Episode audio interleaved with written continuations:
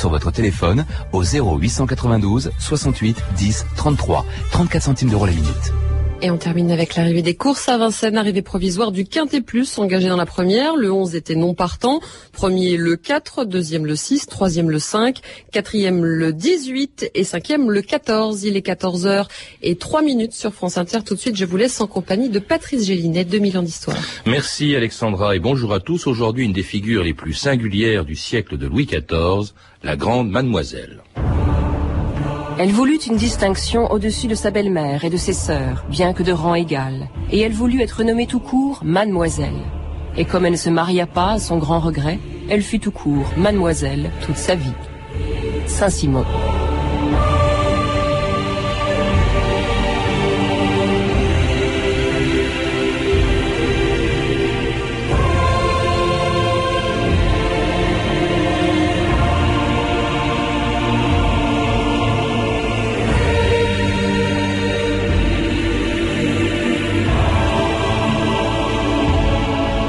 2000 ans d'histoire.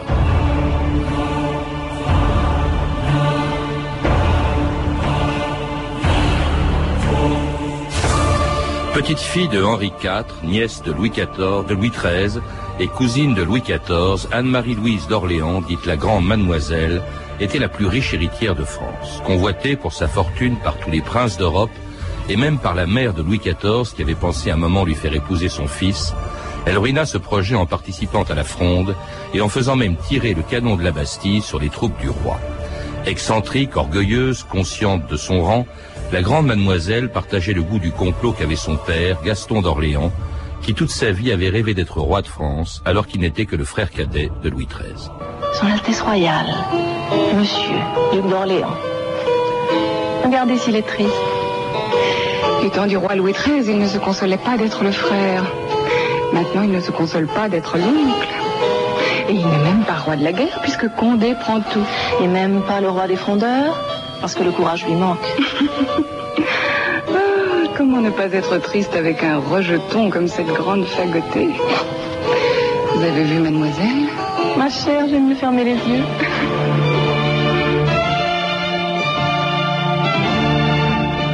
Christian Bouillet, bonjour. Bonjour. Alors cette grande fagotée, comme on vient de l'entendre, c'est la grande mademoiselle dont vous venez d'écrire la biographie chez Pygmalion, un personnage considérable à la cour de Louis XIV puisqu'elle était sa cousine, ce qui faisait au fond d'elle, dès sa naissance, un des personnages les plus importants du royaume. C'était pas une figurante à la cour. Absolument pas. La grande mademoiselle, c'est un personnage extrêmement important qui a traversé le siècle, mais on va y revenir.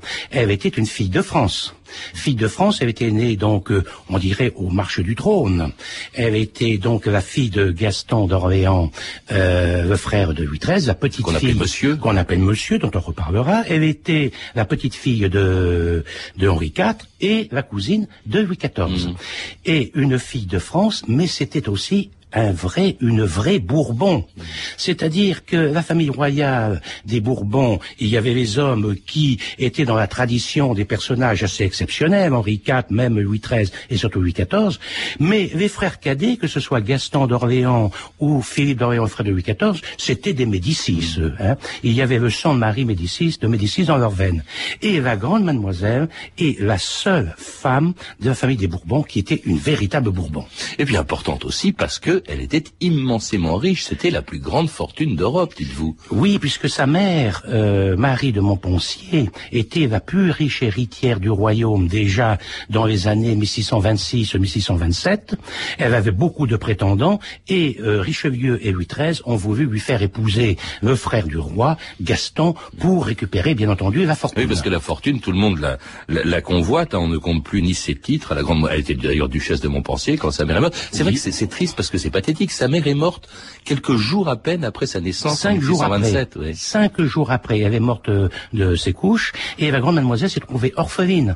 Orpheline de mère, elle veut dire dans ses mémoires d'ailleurs au début, le malheur de ma maison vient du fait que je n'ai pas connu ma mère. Et elle a un père complètement excentrique qui est Gaston d'Orléans. Qui ne pense qu'à ses maîtresses. Qui pense qu'à ses maîtresses, qui se dresse contre Richelieu, qui se dresse contre Louis XIII, mais nous savons pertinemment que Louis XIII et Anne d'Autriche ayant eu un enfant 23 Oui, ans... parce que euh, Oui. il faut préciser, Gaston d'Orléans pense aussi au trône. Il, faut rappeler que pendant des années, euh, il était l'héritier du trône, étant donné que Louis XIII, son frère aîné, n'avait pas d'enfant avant Louis XIV. Exactement. Et donc, il, si Louis XIII était mort avant, il aurait été roi de France, et du coup, la grande mademoiselle aurait été sa fille. Mais Gaston aurait été roi de France, et on envisageait déjà de lui faire épouser Anne d'Autriche. Mhm. Anne d'Autriche elle-même y avait pensé. Alors, ce Gaston d'Orléans qui va en exil, qui complote contre son ah, il frère... complote en permanence, il, il complote pas. en permanence, et c'est le père de la grande mademoiselle. Ben, il n'empêche, ce père complètement instable, sa fille va lui vouer une piété filiale extraordinaire, et on verra que c'est lui qui va la conduire dans la fronde, et à se révolter contre son oncle. Oui, enfin en attendant cette fronde qui va être contre Louis XIV, puisque Louis XIII est mort entre-temps, euh, Louis XIV, en revanche, euh, au début, euh, il n'a que dix ans quand sa cousine, justement, la grande mademoiselle, s'intéresse particulièrement à lui. Je veux voir Louis Ne me bousculez pas Un roi ne bouscule pas la plus riche princesse d'Europe. Il l'épouse et devient le plus heureux, le plus riche des rois. Vous êtes petit, je suis grande. Mais dans un accouplement royal, on oublie ces détails. Toutes les nuits, dans mes rêves, Dieu vous fait grimper sur moi. Comme un cerf, comme un aigle, comme un roi. Dieu prépare mes entrailles. C'était un extrait de l'excellent film de Roger Planchon, Louis Enfant Roi, Louis XIV que sa cousine, vous le dites, Christian Bouillet, appelait mon petit mari. C'est étonnant quand même. Oui, mon la petit grande mari. mademoiselle. Oui, mon petit mari, mais on avait mis cette idée dans la tête de la grande mademoiselle dès la naissance du petit roi. Et c'est Anne d'Autriche qui disait à sa nièce qu'elle avait, elle avait en partie élevé, hein, Mmh. euh, au Louvre et aux Tuileries. Et elle lui disait, euh, tu seras ma belle-fille. Et euh, le dauphin, à l'époque, euh, sera ton, ton mari. Alors, il y a un personnage à qui ça ne plaisait pas du tout, c'était Richelieu. Et un beau jour, il a fait venir la grande mademoiselle euh, qui avait à ce moment-là euh, 11-12 ans, à Rueil où il était, et il lui a donné des sucreries et des bonbons, mais il lui a dit, il faut chasser ça de votre tête que j'entende plus parler de cela. hein. Alors que c'était un d'Autriche qui lui avait dit. Oh, c'était Mais- sa cousine, elle avait 11 ans de plus que lui, hein, que oui, Louis tout XIV. à fait, tout à fait. Mais enfin, des mariages à l'époque, euh, dans les familles royales, 11 ans, euh, ce n'était pas un problème. D'autant plus que euh, la mère de Louis XIV, Anne d'Autriche, on dit que ça l'intéressait pas mal d'avoir au fond pour euh, belle-fille la grande mademoiselle, parce que avec elle, c'était toute la fortune qui venait à la cour, si Bah, je puis il- dire. Enfin, oui, qui venait en oui, tout cas oui, dans la famille royale. Il y avait toute la fortune des Montpensier, c'était quand même 500 000 livres de revenus par an, euh, des terres et puis d'autres revenus. Donc c'était quelque chose d'énorme. C'était un tiers des revenus d'une généralité du royaume pour l'impôt de la taille. Mmh. Donc c'était quelque chose de considérable. Mais je crois que Anne d'Autriche euh, euh, connaissait très très bien la grande mademoiselle, que Anne d'Autriche pensait que ce serait très bien, mais est-ce, jusqu'où est-ce que cela a été sérieux?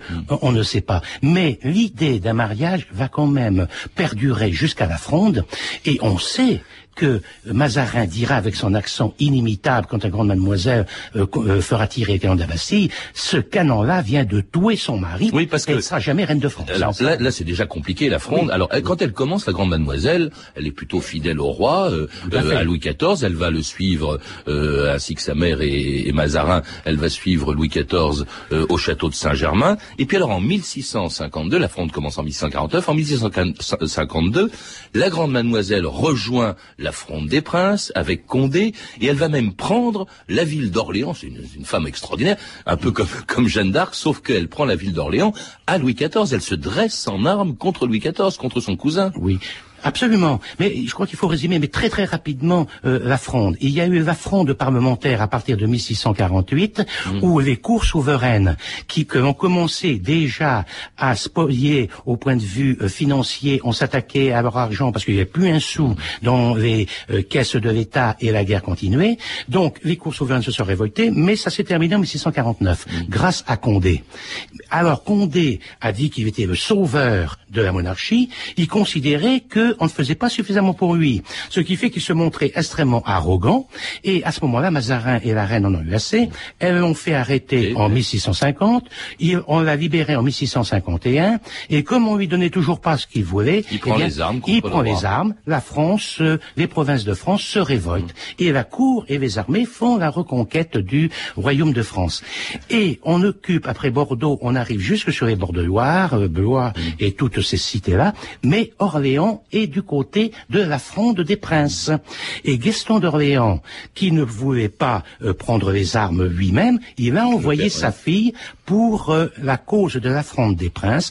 Et au mois de mars, elle est partie avec des Amazones de la fronde pour aller jusqu'à Orléans. Et puis alors après avoir pris Orléans, elle va à Paris et là il va se passer un épisode extraordinaire. Ah oui. Euh, Christian Bouillet. Oui, tout à fait. C'est les fameux canons de la Bastille qui ont laissé dans l'histoire une tache d'ailleurs sur l'image de la grande mademoiselle. Rappelez-nous ce qui s'est passé. Con- Condé pourchassé Alors, par l'armée oui, royale. L'armée royale était à Étampes, Condé s'était rapproché de Paris, il était à Saint-Ouen, et puis il voulait entrer dans Paris, mais les portes de Paris étaient euh, fermées, et l'armée royale le pressait, et euh, on a fait ouvrir les portes de Paris, et pour retarder l'armée royale, eh bien, euh, Gaston d'Orléans a signé un papier, il va donner à sa fille pour le commandant de la Bastille, elle est allée là, elle a fait tourner les canons du côté de l'armée du roi, qui était du côté de Nation actuellement, et puis des collines un peu plus loin dans le bois de Vincennes, et elle a fait tirer les canons de la Bastille sur les troupes du roi, pour sauver Condé. pour sauver Condé. Attendez, nous allons tous crever. Ils sont trois fois plus nombreux que nous. Aidez-nous Princesse Je sais ce qu'il me reste à faire. C'est folie Oui, mon père, c'est folie. Braquez les canons, ouvrez le feu et les portes de Paris. C'est folie On dit que la grande mademoiselle sur les remparts fait tirer du canon contre le roi. Contre le roi. Seigneur mon Dieu, que Dieu lui pardonne. Dieu peut-être. Monsieur, en exil à Limoux. Mademoiselle, au diable, à Saint-Fargeau.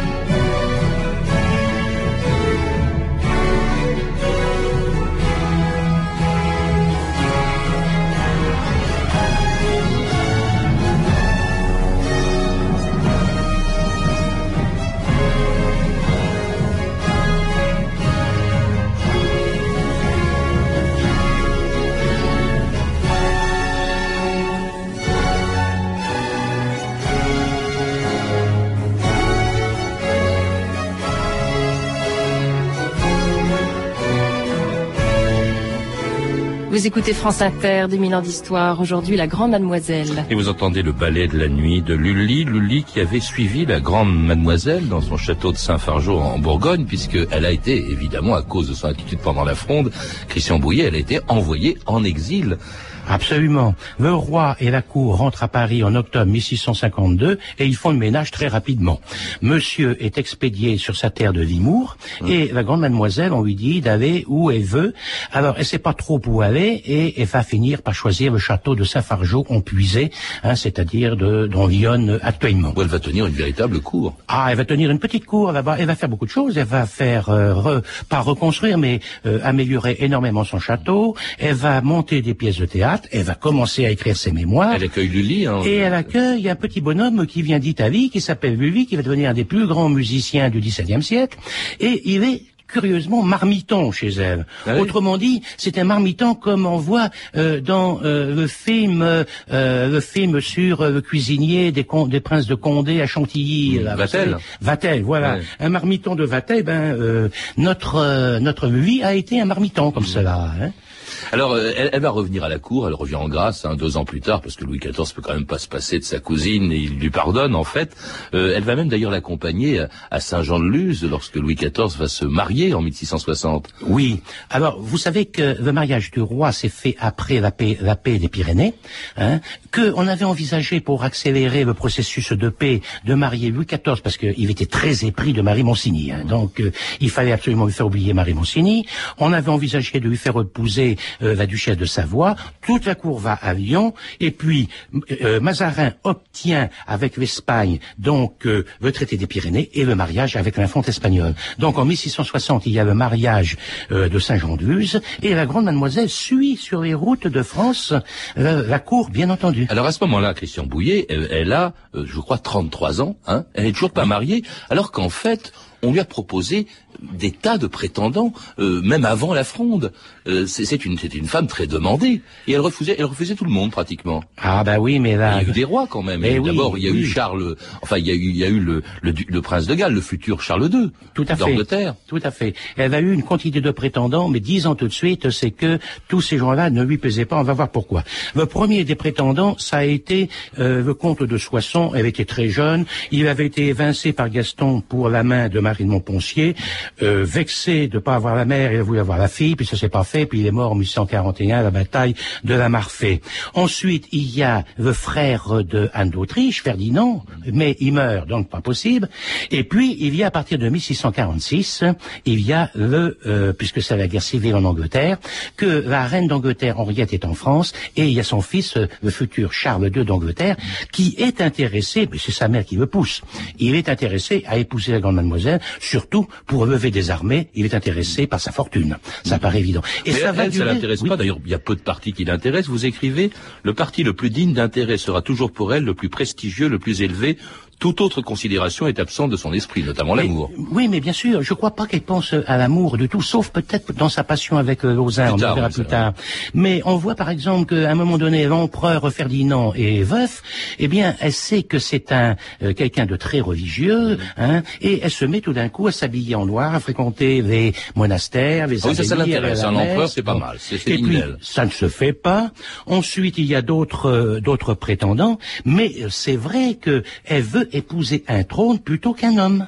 Et encore, elle refuse. Hein. Ah, en, 1661, elle refuse du roi du Portugal. D'ailleurs, ce qui va lui valoir une deuxième, euh, un deuxième exil. Louis XIV est furieux. Il voulait absolument qu'elle épouse le roi du Portugal. Il faut dire que c'était un peu un dingue. Hein. Oui. Alors moi, j'aime beaucoup la grande mademoiselle parce que j'ai vécu beaucoup avec elle. Je comprends tout à fait qu'elle avait refusé d'épouser le roi du Portugal. Hein. Alphonse VI, c'était un personnage. Non seulement c'était un benet, mais c'était un fou. Hein. Sa plus grande distraction, c'était d'arracher les cheveux de ses courtisans ou bien de leur tirer les oreilles.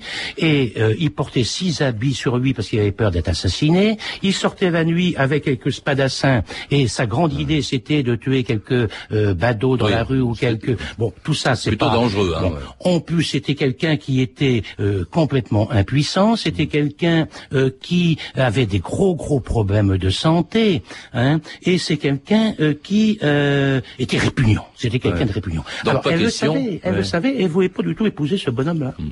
Elle est un peu féministe, d'ailleurs vous le dites au ah début, vous citez une très, très belle phrase de ses mémoires. Enfin, tirons-nous de l'esclavage qu'il y ait un coin du monde où l'on puisse dire que les femmes sont maîtresses d'elles-mêmes. Hein, c'est assez extraordinaire dans la bouche de cette femme, oui. une féministe bien avant la lettre. Oui, mais lorsqu'elle a écrit ce texte, elle n'a pas encore connu les blessures de l'amour euh, qu'elle aura avec Lausanne. Elle a déjà, à ce moment-là, écrit les récits de Ville invisible où elle parle du désert, où on doit aller dans un désert pour réfléchir sur soi, vivre, euh, vivre un peu euh, comme un moine, comme une nonne isolée. Donc c'est une réflexion, mais c'est une réflexion sur la femme, et elle trouve que la femme est quand même dans ce siècle mal, euh, mal pas mal vue, mais mal ressentie, mal. En tout cas, le moins qu'on puisse dire, c'est qu'elle n'était pas pressée de se marier. En tout cas, pas avant la rencontre avec le seul homme qu'elle ait aimé. La revue de texte Stéphanie Duncan. La grande mademoiselle a quelques réticences avec le mariage. Des moments, je me voulais bien marier, écrit-elle dans ses mémoires. D'autres, je ne m'en souciais pas. Elle me fait penser un peu à ces précieuses ridicules de Molière, une pièce écrite à la même époque, qui disait « Le mariage ne doit jamais arriver qu'après les autres aventures. En venir de but en blanc à l'union conjugale, c'est prendre le roman par la queue.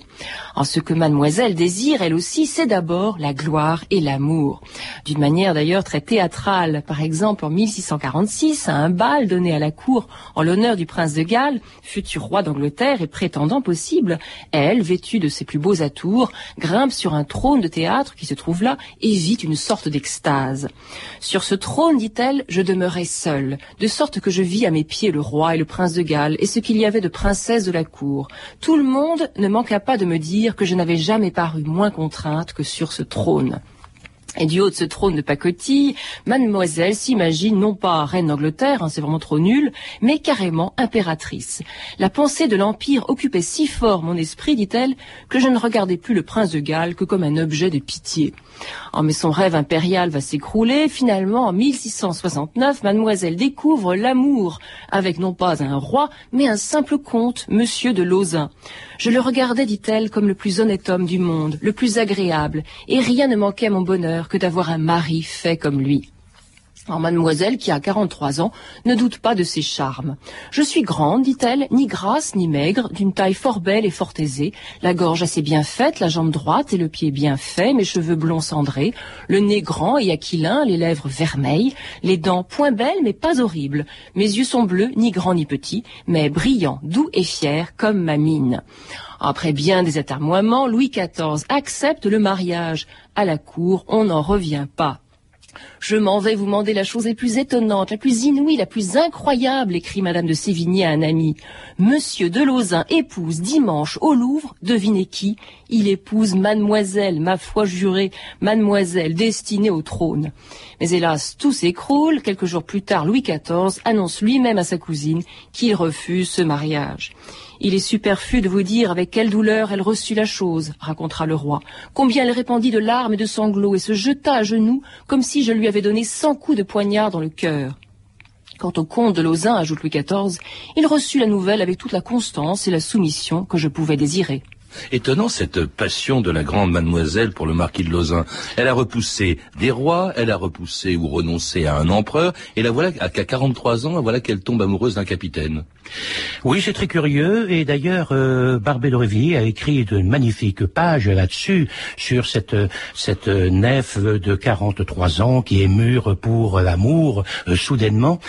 Écoutez, elle a 43 ans, elle se rend compte qu'elle vieillit, qu'elle commence à avoir des cheveux, des cheveux blancs, et, que, et, et, tout d'un coup, euh, dans cette cour de Louis XIV où beaucoup, je, tout le monde s'amuse beaucoup, elle se dit, ben pourquoi pas moi finalement, hein? Et elle se rend compte que tout. Ah, mais même c'est même pas un calcul, on sent bien en vous lisant, oui, c'est une devenu. C'est devenu spontanément. Alors, l'auteur, c'est Lauzun. Il s'appelle pas encore Lauzun. Hein non part de Caumont, euh, euh, marquis de Puy-Guillain, qui s'appellera, qui deviendra duc de Lauzun. Euh, par la suite, c'est un cadet de Gascogne. C'est un, cadet- de Gascogne arrivé à la cour très tôt, qui devient capitaine d'une compagnie de soldats euh, du roi, et c'est un homme couvert de femmes. C'est un séducteur. Saint-Simon disait de lui que c'était un petit homme blondasse. Faut quand même pas oublier qu'il a disputé au roi la princesse de Monaco, même Oui, mais alors, il, il aime pas, ça se voit bien, il aime pas la grande mademoiselle, en tout cas, s'il l'aime, c'est pour son, son argent. Euh, Louis XIV accepte dans un premier temps qu'elle se marie avec lui, et puis il refuse, alors c'est un véritable drame, et dra- plus dramatique encore, pour la grande mademoiselle, Louis XIV l'envoie euh, en, en prison, dans une prison qui est encore pire que la Bastille, c'est Pignerol, là où était enfermé Fouquet, là où était enfermé le masque de fer. C'est extraordinaire cette histoire. Pendant neuf ans, elle est séparée de lui, elle reste amoureuse de lui. Pourquoi est-ce qu'il est envoyé en prison? C'est pas à cause d'elle d'ailleurs. Euh, plus ou moins. On a dit que c'était pour avoir livré à l'ennemi, parce qu'on était en train de se lancer dans la guerre de Hollande, euh, avoir livré des plans de bataille à l'ennemi. On voit pas Lausanne, favori du roi, livrer des plans Non, mais de surtout, bataille. surtout, il insultait la maîtresse du roi, qui a était Madame de insulté- Montespan. Il a insulté Madame de Montespan, il l'a traité de bougresse de putain, de putachien. Ouais, et ce qui, il- il était évidemment, courageux quand même, le père oui, le père oui, Lauzun, oui. hein. Hein, évidemment, ça n'a pas plu à la duchesse, qui a été se plaindre au roi, et le roi a dit, Lausanne ne veut pas, euh, ne veut pas obéir, on va le briser. Alors dix ans de, de prison, euh, elle n'arrive pas à le voir ou elle le voit très peu. Euh, et alors surtout, ce qui est affreux, c'est que euh, finalement, elle va tout faire pour le faire libérer. Elle va même léguer une partie de sa fortune à un fils naturel de Louis XIV, c'est-à-dire à un fils de Madame de Montespan, pour pouvoir récupérer. C'est ça un chantage affreux euh, que fait Louis XIV. Ah ben c'est une véritable rançon qui va être organisée par le roi, mais surtout Madame de Montespan. Le petit bâtard boiteux, le duc du Maine, donc euh, on voulait lui donner une fortune. Et Madame de Montespan, la belle Athénaïs, a négocié avec la grande mademoiselle. Voilà, pour mon fils, le comté de E, qui était la première pairie du royaume, et puis la principauté des Dombes, et on va faire sortir Lausanne de prison. Donc on va faire Dix ans après. Dix ans après, il sort en avril 1681, et là, donc, il va rejoindre peu à peu la grande mademoiselle. Ouais, bah, enfin, il va la rejoindre et puis en fait, il la trompe. Je crois qu'il y a eu un mariage secret, hein, parce qu'en fait, elle s'est mariée secrètement avec lui, mais elle se rend compte très vite que euh, il se moque complètement d'elle, il se fiche d'elle, hein, et, et elle va même le, le chasser en, en, en 1684. Euh, C'était un déchant. C'est vraiment pathétique la fin de cette grande mademoiselle. Ensuite, elle va encore passer neuf ans euh, toute seule. Elle ne revient même plus à la course, elle n'intéresse plus. Euh, elle, elle, elle, qui écrivait, elle s'arrête soudain d'écrire ses mémoires. Si elle se met à écrire des livres pieux, elle tombe confite en dévotion. Oui, oui. Mais cette femme qui a été au départ une héroïne de Corneille, on se trouve, on voit à la fin qu'elle est une héroïne de Racine, et c'est vrai qu'elle est tombée vraiment avec Voisin sur un sale type, et le grand amour qu'elle a eu pour lui, cette passion n'a certainement pas été partagée. C'était un homme intéressé et un personnage très petit. Mmh. Et elle-même alors, parce que la postérité n'a pas été toujours très tendre, les historiens notamment avec elle. Mais oui, parce que dans ce siècle où tout était grand, où on l'a appelé même la grande mademoiselle, eh bien, on se rend compte tout de même où euh, l'amour jouait un rôle très important. Il n'y avait pas seulement la carte du tendre, mais il y avait les réalités. Et cette princesse royale, on ne comprenait pas qu'elle n'arrive pas du tout, soit à se marier, soit au moins à avoir une véritable relation avec quelqu'un à sa hauteur de son rang. Elle est morte donc en, en 1693. Où est-ce qu'elle est passée cette, cette fortune immense qu'elle avait Alors sa fortune euh, a été léguée par testament donc euh, au frère de Louis XIV, Monsieur Philippe d'Orléans. Le château de Choisy a été donné au grand dauphin et tout le reste a été partagé entre divers héritiers, mais une grande partie à Philippe. Et plus rien pour elle. Ben, non, elle n'avait pas de descendants. Elle n'avait Ouais. pas de descendants du tout. Merci en tout cas Christian de Bouillet de nous avoir ra- raconté l'histoire de cette femme tout à fait euh, étonnante, la Grande Mademoiselle. Pour en savoir plus, je recommande justement la lecture de votre livre, La Grande Mademoiselle, qui a été publié aux éditions Pygmalion. Vous êtes également l'auteur d'un autre livre, entre autres, Le Duc d'Orléans, frère de Louis XIV, c'est-à-dire Philippe, hein, celui qui a hérité de toute la fortune de la Grande Mademoiselle. Euh, un livre qui a été publié également chez Pygmalion. Vous avez pu entendre des extraits du film Louis, enfant roi de Roger Planchon et de Mazarin, une très belle fiction de Pierre Cardinal interprétée par François Perrier. Vous pouvez, vous le savez, retrouver tous ces renseignements en contactant le service des relations avec les auditeurs au 0892 68 10 33, 34 centimes d'euros la minute ou consulter le site de notre émission sur franceinter.com. C'était 2000 ans d'histoire. À la technique, Michel Thomas et Antoine Viossa. Documentation, Claire Destacan et Claire Tesser. Revue de texte, Stéphanie Duncan. Une réalisation de Anne Kobilac. Une émission de Patrice Gélinet. Demain, dans 2000 ans d'histoire, un triste anniversaire. Il y a 60 ans, l'exécution de 22 résistants du groupe Manoukian, ceux dont les Allemands ont exhibé la photo sur une affiche célèbre, l'affiche rouge des étrangers fusillés au Mont-Valérien le 20